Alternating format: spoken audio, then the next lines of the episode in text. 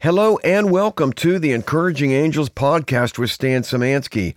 I'm your host, Stan Szymanski. Today is Tuesday, October 10th, 2023, and I have a great show for you today. Neither Encouraging Angels nor Stan Szymanski nor anyone affiliated with Encouraging Angels is offering any type of advice on this program. We do not offer personal advice. We do not offer medical advice. We do not offer legal advice. We do not offer financial advice. Again, we do not offer personal advice of any kind. Please consult a professional in the area of your need or interest.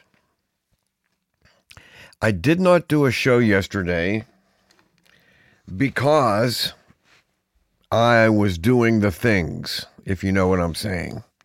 In other words, you know, we, we have this old house that we bought and moved out of the city, moved into the country, and there's so much to do. And I'm working on getting us so we can have a wood burning stove. So that ha- that entails many things uh, to do to make that happen. And I spent the bulk of my day doing that. Um, but over the weekend, we had certainly an interesting weekend, a, hor- a horrifically interesting weekend, did we not? Uh, and it was almost prophetic um, on the article that I'm going to cover today, which is my own. Um, that in Israel, you know, there's a, a, a, an extremely well planned and coordinated attack by Hamas that killed 900, over 900 Israelis and injured over 2,000. You know, they have a, a country of about 9 million people. And if you extrapolate that to the U.S., which has roughly 330 million, if you don't count the illegal aliens, uh,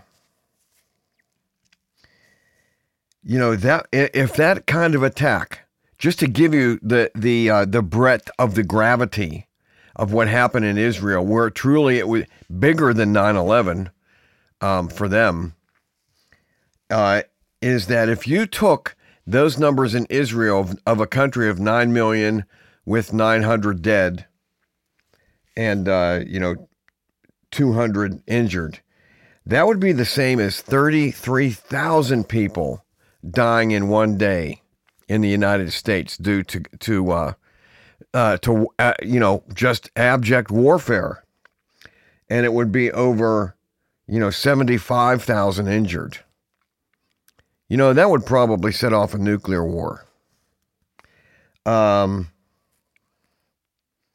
you know Hamas also took over a hundred hostages. Uh, you know, in the U.S., that would be the equivalent of, you know, they'd take 2,600, 3,000 hostages. Don't think that those kind of things aren't planned for the U.S. This thing is widening. I mean, you have the Ukraine, you have, uh, now you have Israel, uh, probably soon to be Syria, or Syria has said that they're probably going to engage. We have Syrian people crossing the southern border of the United States. So it's all planned. When we look at the jab, again, I go back, I routinely go back to the interview that I was on with Dr. Sherry Tenpenny. I was on her um, happy hour show, which is a Bible study, where she uh, made the statement that in in the examination, and I'm, I'm paraphrasing, in the examination of worldwide databases as of the end of October last year, 2022, 20 million people died not due to a virus, due to the jab. Think about that. And according to Dr. Betsy Eads, EADS, in the most recent recent uh, interview that Greg Hunter did with her, which we have, which we put up three, four weeks ago uh, on the Encouraging Angels blog, www.encouragingangels.org, that she claims that 2 billion people, that's with a B, 2 billion people, that's about, you know, that's over one quarter of the planet, are disabled because of the jab.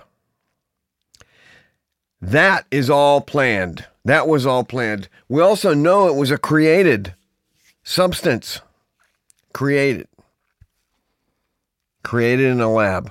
We we have those stories posted on the EA blog. So if those things are all planned, I want to I want to I wanted to preface what I'm going to talk about today with that so that you can believe that what I'm going to talk about is also planned. If you have not heard about this subject, you're probably going to be shocked, especially if you're a church going person. But you need to take a look at my article and all the references I have and citations and make up your mind for yourself. I reposted a story I wrote a little over two years ago titled This. Yet who knows whether you have come to the kingdom for such a time as this? Why, asking your pastor if he is a member of the clergy response team may change history. Let's get into the article. This is a somewhat lengthy article. So, first, I'm going to, to set up what, you know, and identify what the clergy response team is and who has done the work on this previous to me. And then I'm going to talk about my experience in confronting pastors about this. So hang on to your hats. I reposted this on October 8th, on right on Saturday. Excuse me, on Sunday I reposted this. And it's a re, let, let's let's get into this. This is the, a repost of an article originally posted on July 2nd, 2021 at the Encouraging Angels blog. I was once again watching Steve Quayle on his Q Files podcast. Link on the article. $10 a month and totally worth it. Steve spoke of the cornucopia of current event topics and how it applies to the life of the believer, with the most important thing being that Jesus Christ is Lord and Savior in one's life. Steve opened the recent Friday, October 6, 2023 broadcast with the statement, and for such a time as this, referring to the statement from Mordecai to Queen Esther. For if you remain completely silent at this time, Relief and deliverance will arise for the Jews from another place, but you and your father's house will perish. Yet who knows whether you have come to the kingdom for such a time as this? And that's from the book of Esther, chapter 4, verse 14. Steve went on to basically say that every church member had the right to know if their pastor was a member of the clergy response team. This is because of the potential for total catastrophe caused by membership in this group, or excuse me, caused by membership in this group by the pastor for the church congregant. Have you heard about the clergy response teams? If not, please read on. And now we're going to start into the, the reposted article by Stan Szymanski. Since my wife and I run a disability ministry, we have interfaced with significant numbers of pastors and churches over the past 15 years. Five years or so ago, when I first read Dave Hodges' article about the clergy response team, CRT, it really made me wonder about how deep the problem is where I live and work. In his novel writings, Mr. Hodges illuminates the fact for many of you, your pastor is not your friend. And that's the hyperlink to an article that is titled that. I will first use Dave work, Dave's work to outline what the CRT is, that's Clergy Response Team, then speak about my personal experience of talking with pastors about the Clergy Response Team, and finally the relevance of the story of Esther and the horrible condition that the CRT presents for believers in America and the bravery that we need and need to consider. In a nutshell, the purpose of the clergy response team is to 1. Undermine the authority of the Bible by misusing the words of the Bible, Romans 13, within the local church. 2. Provide a local representative to do the bidding of the larger government as well as collect intel on persons of interest inside the church through the CRT and NOVAD in the local church body. Now, let me stop for a second and pull up uh, NOVAD. Um, you know, NOVAD, uh, you know, response to disasters across the country. Let me um, just go to the About Us real quick. NOVAD is National Voluntary Organizations Active in Disaster. It was founded over 50 years ago in response to the challenges of many disaster organizations experiencing following Hurricane Camille, a Cat 5, a Cat 5 storm that hit the Gulf Coast in August 1969. Up to that time, numerous government, private sector, and nonprofit orgs served disaster survivors independent of one another. As a result, help came to the survivors haphazardly. So they organized this stuff. And as you'll see, they're organizing the pastors. Number three, back to the article. Provide a conduit, and that's the pastor of the church, to channel parishioners into government organized FEMA camps in times of local and national crisis without the heavy hand or heavy expense incurred by the government. In the Dave Hodges article, Pastors to Help DHS in Arrests and Detention of Americans in FEMA Camps, and I have it's hyperlinked. Dated February 25th, 2015, he interviewed Pastor Walt Mansfield. And here's the quote Mansfield's revelation about his experiences are stunning and concerning at the same time. Pastor Mansfield attended several briefings and he could barely believe his ears. He learned of the government's plan to enact martial law as well as to implement forced population relocations. Mansfield emphasized that when martial law is enacted, the enforcement would be immediate. In other words, family members will be separated from each other, and part of the training that the clergy received was how to comfort separated family members. Pastor Mansfield emphasized that the FEMA DHS drills were predicated on bioterrorism. The pastors were trained to go to homes where people uh, refused to be relocated by the authorities, and their immediate job was to convince the reluctant to willing, willingly go to the relocation camps. Ostensibly, this was to be done in lieu of sending in the SWAT teams. Unquote. Hodges' work reveals that the entity involved with the clergy response teams invoke a misappropriation of the meaning of Romans 13 in order to obtain compliance from the people. From Mr. Hodges' article, Why Your Pastor is Not Your Friend. And we have the hyperlinks there. Quote The modern interpretation of Romans 13 is pure blasphemy. This scripture has been morphed into a doctrine espousing the divine right of kings, in which God has somehow chosen a king to ruthlessly rule over a people, and it is incumbent upon the people to accept their God given fate. The flock are commanded to, quote, submit himself to the governing authorities, for there is no authority except that which God has established, unquote. This false interpretation is nothing but a divine coronation of a ruthless, self serving government, and Christians are expected to capitulate and honor the same kind of thievery, lawlessness, and murder which inspired Jesus to expel the money changers from the temple. Unquote. Wouldn't the acceptance of a Hitleresque interpretation of Romans 13 by the local congregation logically result with a pastorate who could get away with anything at the expense of the parishioners. Coffee break.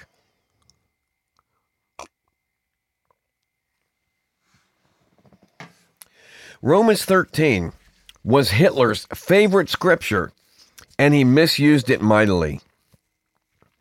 As rightly relayed over at Theopoetic Musings, and the link is here, titled Hitler and the Nazis Use of Romans 13 Against the Confessing Church. Quote, The Nazi government led by Hitler used 13 excuse me.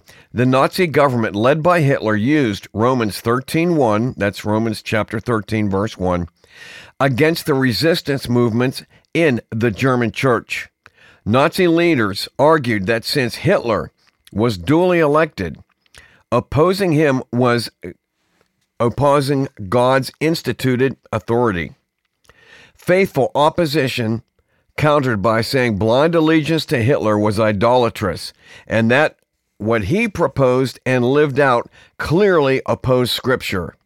We must obey God rather than any human authority. They, they were quoting that when they say we must obey God rather than any human authority. That's from Acts 5:29, unquote, from the uh, the article. Mr. Hodges further points out that, quote, the clergy response team falls under the umbrella series of programs known as National Voluntary Organizations Active in Disaster, otherwise known as NOVAD. And that NOVAD claims to be a faith based condition, which is structured as a non governmental organization and operates on a national scale and is supported by tax dollars funneled to DHS. Unquote. So, this organization used by the government to establish a foothold in the Christian church in America. It's, it's an organization used by the government to establish a foothold in the Christian church in America. For more detailed information on the clergy response team, please go to www.thecommonsenseshow.com and search the vast array of articles. Now that I've shared a basic understanding of what the clergy response team is, let's turn to my personal experience in having, albeit brief in every case, in each case, actual discussions with pastors whom I know. And in my article, I say, please refer to our proviso at the end of the article regarding any reproduction of this writing and consider a donation to Encouraging Angels today, which I encourage you today. Back to the article. While my family visited his church and after his sermon, I asked pastor number one about the clergy response teams. He just looked at me, turned slightly pale, and his eyes opened as big as saucers as he just went into a catatonic, catatonic stare that did not seem to end for a small eternity. He then walked out of the sanctuary. Pastor One retired shortly thereafter. Since our ministry had been doing disability at the church I met with, Pastor number two. When I mentioned the clergy response team to him, his response to me was, after being visibly shocked, quote, Well, we're all responsible to the government, unquote. I would call that a tacit admonition of complicity. This is the same pastor that openly shared the private confidence of a major sports figure that this sports figure divulged to him at an altar call while the sports figure's wife was with a different pastor at the rail. If that pastor will brag about private secrets of a member of the congregation, is it really a stretch to believe that he is also you know, not sharing that kind of info with his Novad handlers. Pastor 3 had no answer for my CRT question. That's clergy response team. And quite frankly, would not answer. From what I understand, pastors who have signed on to the clergy response team cannot publicly acknowledge their cooperation with the clergy response team. In the aforementioned Pastors to Help DHS article, Pastor Mansfield substantiates this. Quote, Pastors are absolutely forbidden to publicly speak about any aspect of the program.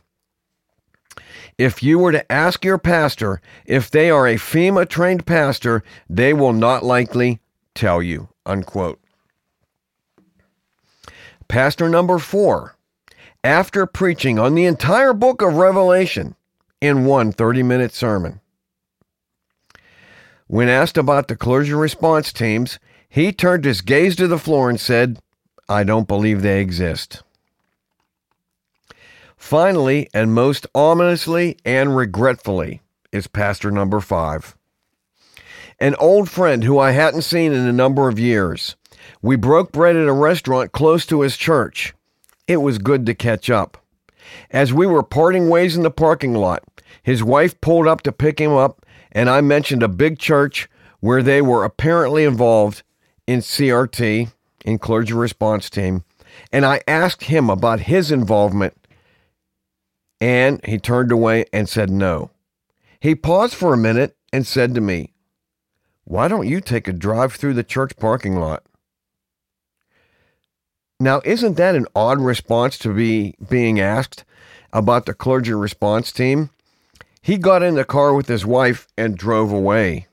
I can only imagine that anyone who drives through a church parking lot becomes a person of interest in some way, as their car and license plate is most likely recorded and perhaps shared with someone. In the Pastors to Help DHS article, Dave Hodges opens the article by stating The fact that FEMA has recruited up to an estimated 28,000 pastors as a low end estimate and to as many as 100,000 pastors as a high end estimate in order to form the clergy response team is very disturbing, not to mention frightening. Unquote. If you aren't disturbed by this point, you probably aren't a believer in Jesus Christ as your personal Lord and Savior. I have shared with you my experiences in asking pastors face to face about the evil organization known as the Clergy Response Team. What went through their head when a layperson asked them about this secret framework of church and government? Were they scared that their government overlords would put them on the outs or worse for their noncompliance with the secrecy? Were these pastors concerned what the congregation would think of them or worse, do to them if they found out? Did any of them think about any of the sermons they may have preached on the book of Esther? In the book, Esther, King Xerxes got fed up with his wife, had a beauty contest for a new bride, and Esther won. Esther was a Jew, and the man who raised her, Mordecai, totally irritated the new number two in the kingdom, Haman.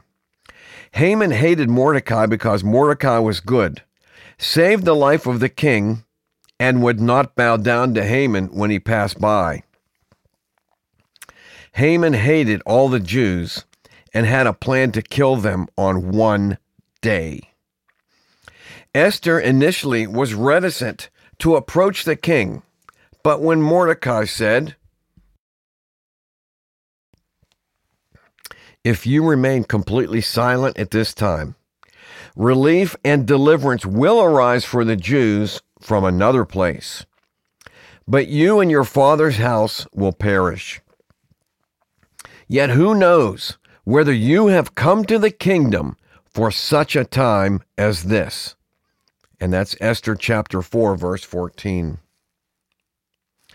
In short, Esther called out Haman for the rat that he was, and the king hung Haman on the gallows he had set up for Mordecai.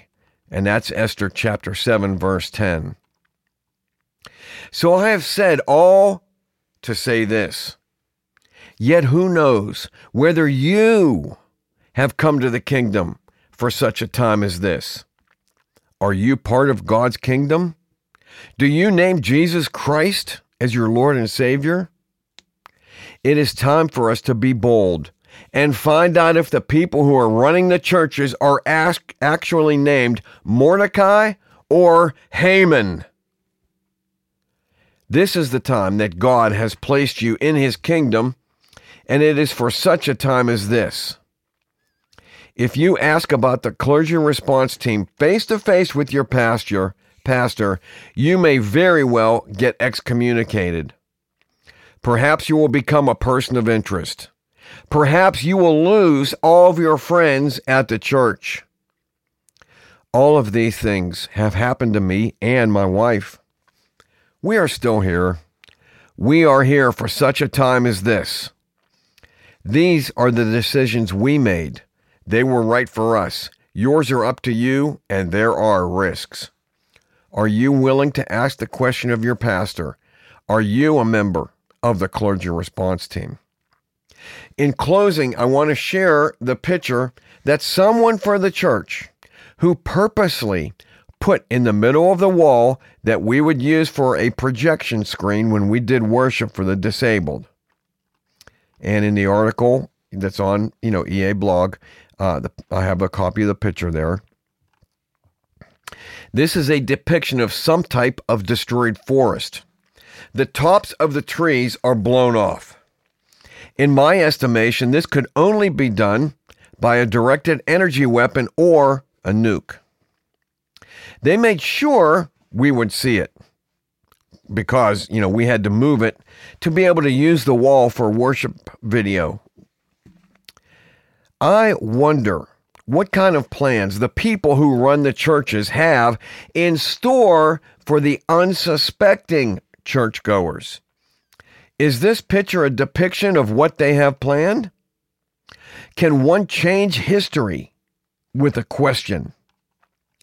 Will asking it get your pastor to think about his involvement? You think that you know your pastor's name. Are you sure? Are you sure it is not Haman? Are you willing to ask the question Have you come to the kingdom for such a time as this? And that's the article I reposted this past Sunday, October 8th, from originally July 2nd of 2021. My friends, this stuff is real. Unfortunately. And as someone who has, has ministry, uh, you know, it pains me to to first for me to learn it and you know second to sh- to have to share it because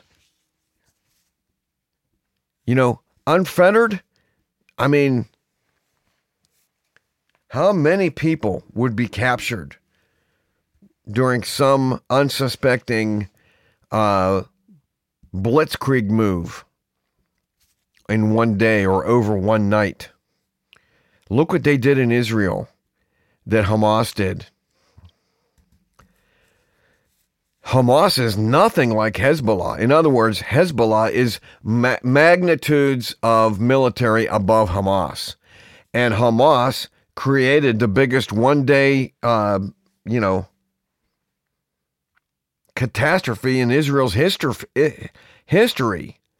Now, I'm not counting the, you know, the um, the Holocaust I'm talking about the, the, the nation state of Israel, at least in modern times. Some of those battles of the biblical times were quite, um, the, the fatalities were quite numerous. Yet who knows whether you have come to the kingdom for such a time of this as this? Why, asking your pastor if he is a member or she is a member of the clergy response team. Don't you think that you have a right to know that? And why would your pastor be a member of a clandestine group that has your future as its goal for meeting? Why would your pastor be a member of a clandestine group that has your future at its center? You think you can sit on your hands?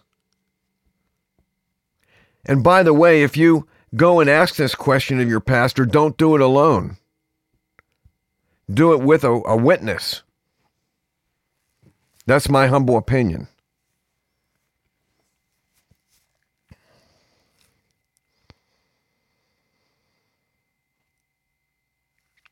The times we live in are precarious.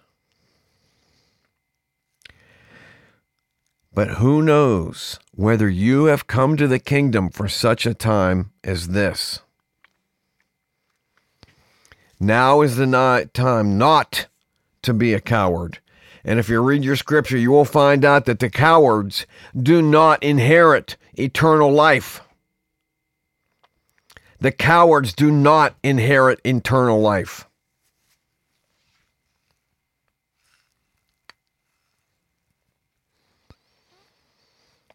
You ask the question, you watch them get squirrely.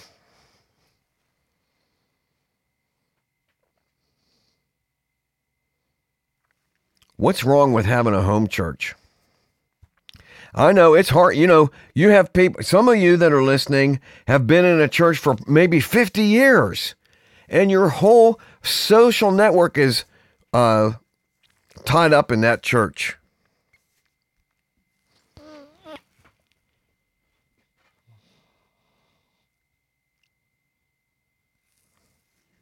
What is your eternal destiny worth to you?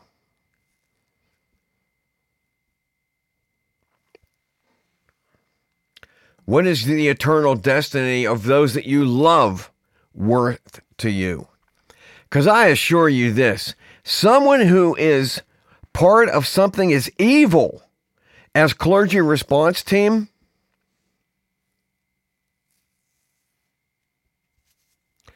does not really have your eternal salvation at heart. Oh, he may preach some messages from the Bible. I assure you, he's not out winning souls.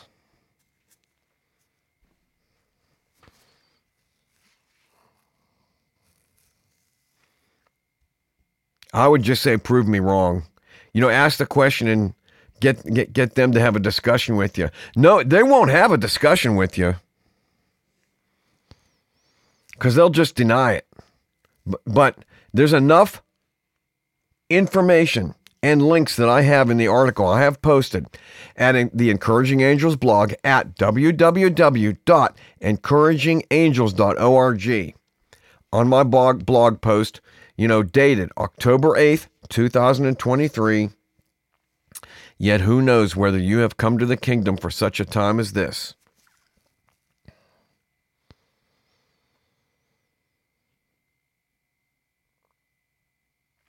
And why is the CEO of a disability ministry writing about this? You know, I mentioned Dave Hodges. Dave does a lot of good work on a lot of this clandestine stuff, and he's been doing work recently um, about the 15 minute cities. And um, one of the things that he has said is that um, they have no plans, no plans written for the elderly and no plans written for the disabled.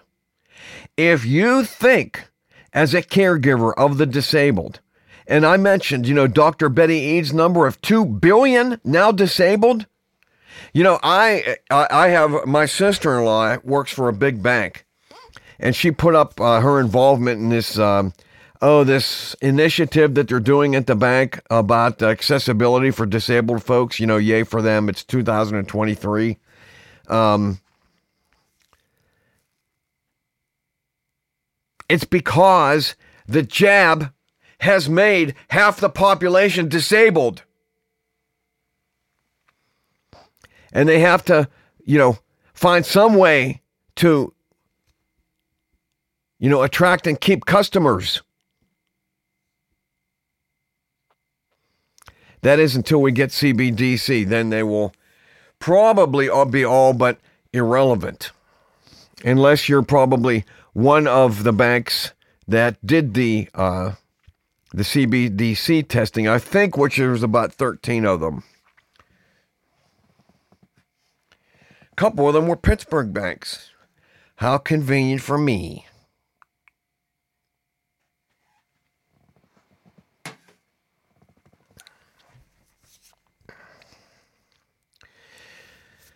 When are you going to stand up?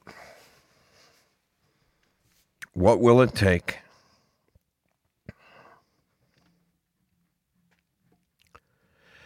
Will you finally stand up when you're, you know, your pastor, uh, you're in church? And, and again, this is hypothetical because I don't know how all this will work out. But in this hypothetical situation, will you finally stand up after your pastor says, you know, after this catastrophic event that just happened? Again, hypothetical. That I know most of you are saying that you don't have anything to eat. Well, we have food for you. And it's at what Hillary Clinton would call the fun camps. Or, I mean, she talked about forced uh, re education for Trump supporters. And I don't care if you're a Trump supporter or not, but considering that that was like more than half the country, at least at one time in recent history, um, that that is um, otherwise saying that you're going to a concentration camp and that they have food for you there. They had food for the uh, all the Jews and the Poles and the Gypsies in World War II at Birkenau and Auschwitz and the rest of the um, uh, and Treblinka and all, all the rest of the the camps. But you were in a work camp. And don't you know that you were every day you were expending more calories than you were taking in? Because, my friend, survival is a game of calories. That's why it's so important for you to have like rice and beans and so forth. And know the fact that the uh, you know U.S. military's done studies, and to keep a fighting age male, now keep that in mind, fighting age male in the field for one year, you know it takes approximately 750 pounds of food because they expend they need they're they're re-putting into their bodies about 3200 calories a day you may not be uh, have a need to consume that much, but if there's a breakdown in society, if a nuke goes off and all the electricity goes off, you're going to be doing so much work outside once the dust settles because you almost for sure have no access to water. You're going to have to go get it, and it will and, and water that you there will be no availability and you will have to consider drinking water that you previously only walked through you will have to have food you know i don't know how you're going to get it because there's already you know famine. Look at the grocery stores. I can tell you that like the stores that i go to the aisles are twice as wide as they were last year. That's because they don't have product to put up. And prices are skyrocketing.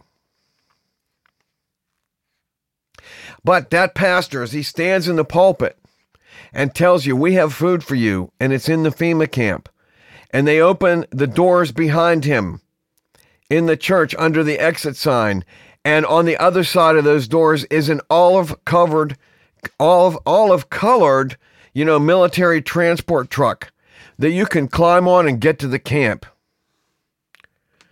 Are you going to finally stand up then? Will you stand up once you're inside the camp and the barbed wire is over your head? You know, I'm a Polak. that means Polish for those of you who aren't from Pittsburgh. And it's actually derogatory, but I'm just I'm just saying it because growing up, um, you know, at, at least until I was like 18 years old, I got called a Polak every day in my neighborhood. And that's just the way it was especially when your name's Stan Szymanski, It's kind of like, you know, it's hard to get any more Polish than that. But the Polish learned something quite valuable uh, during World War II, and that was to not get on a boxcar headed east. To not get on a boxcar headed east that led to the camps. and they stood up. They stood up in the camps. They they they stood up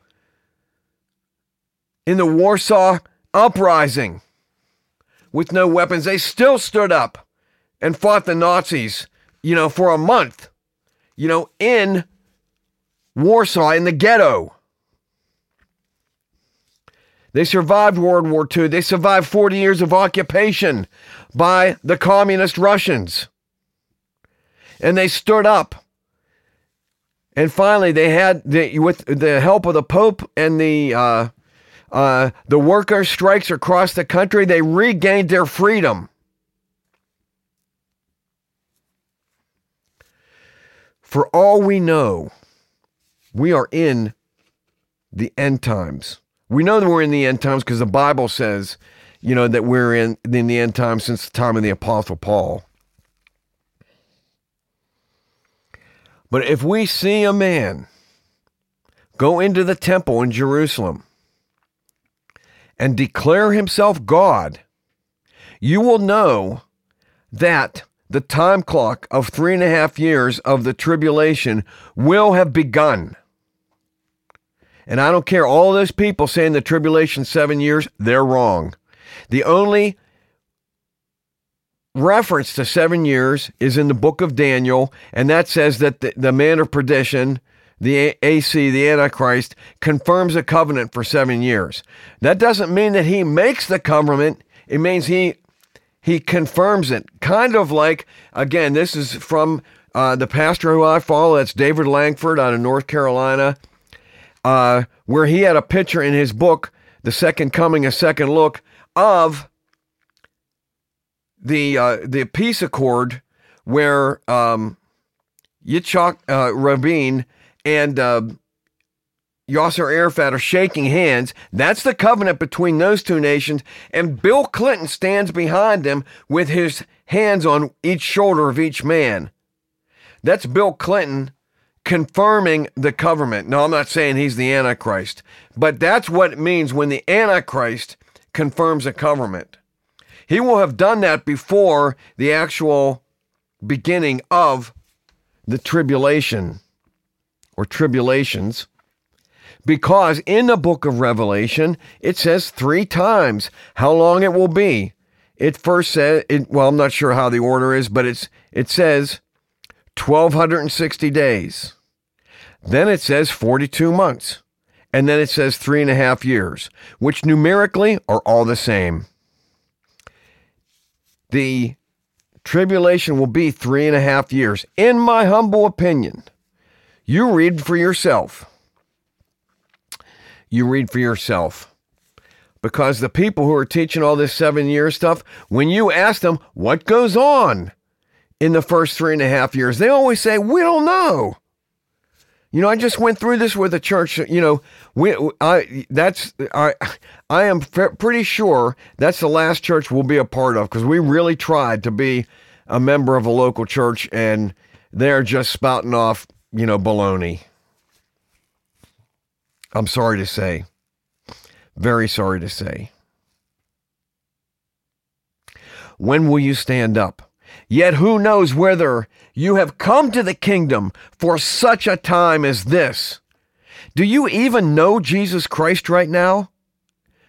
Jesus Christ is the only hope for humanity. There is no other hope.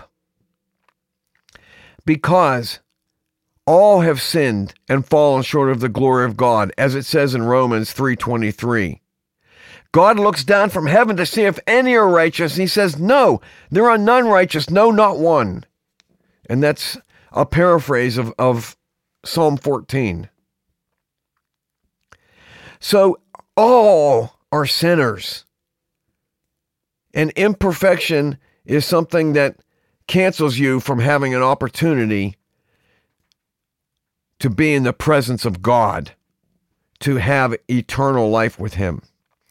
However, God sent his son, Jesus Christ, to come to this earth, and he was born of a virgin, fully God and fully man, and lived a perfect life as a Hebrew, as an Israelite. That this is so important to understand because in such living that perfect life as an Israelite, he fulfilled the law. He fulfilled the law. Every jot and every tittle, as the scripture says. And when he died on the cross, he did so to take the sins of the world upon him as the sacrificial lamb, as the perfect, unblemished sacrifice for our sins. the only sacrifice acceptable to God the Father. The scripture says, without the shedding of blood, there is no remission of sins. And that is why Jesus Christ died for you and for me.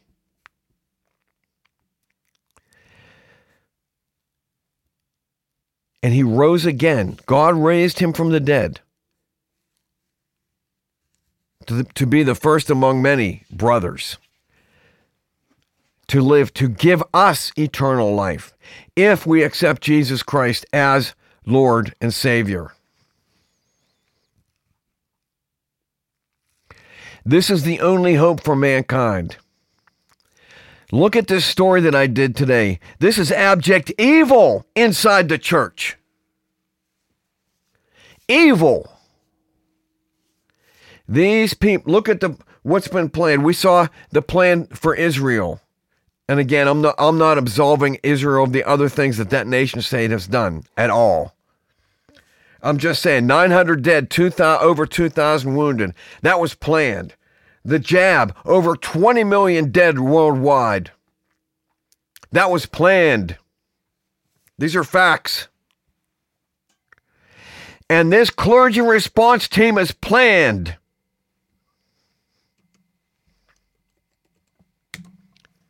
What will the effect of this be? I'll tell you what, it will be a lot less if people ask their pastor the question Are you a member of the clergy response team? Again, do it with a witness.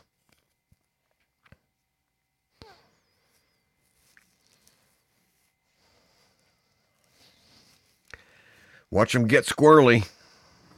Unfortunately. I have a song I've written about this, by the way, that I'm the the, the song, the demo's done. I'm I'm working on a few more songs. We're gonna have a a new batch of recordings so that I can go online and do, you know, worship for the disabled uh, without fear of reprisal from copyright.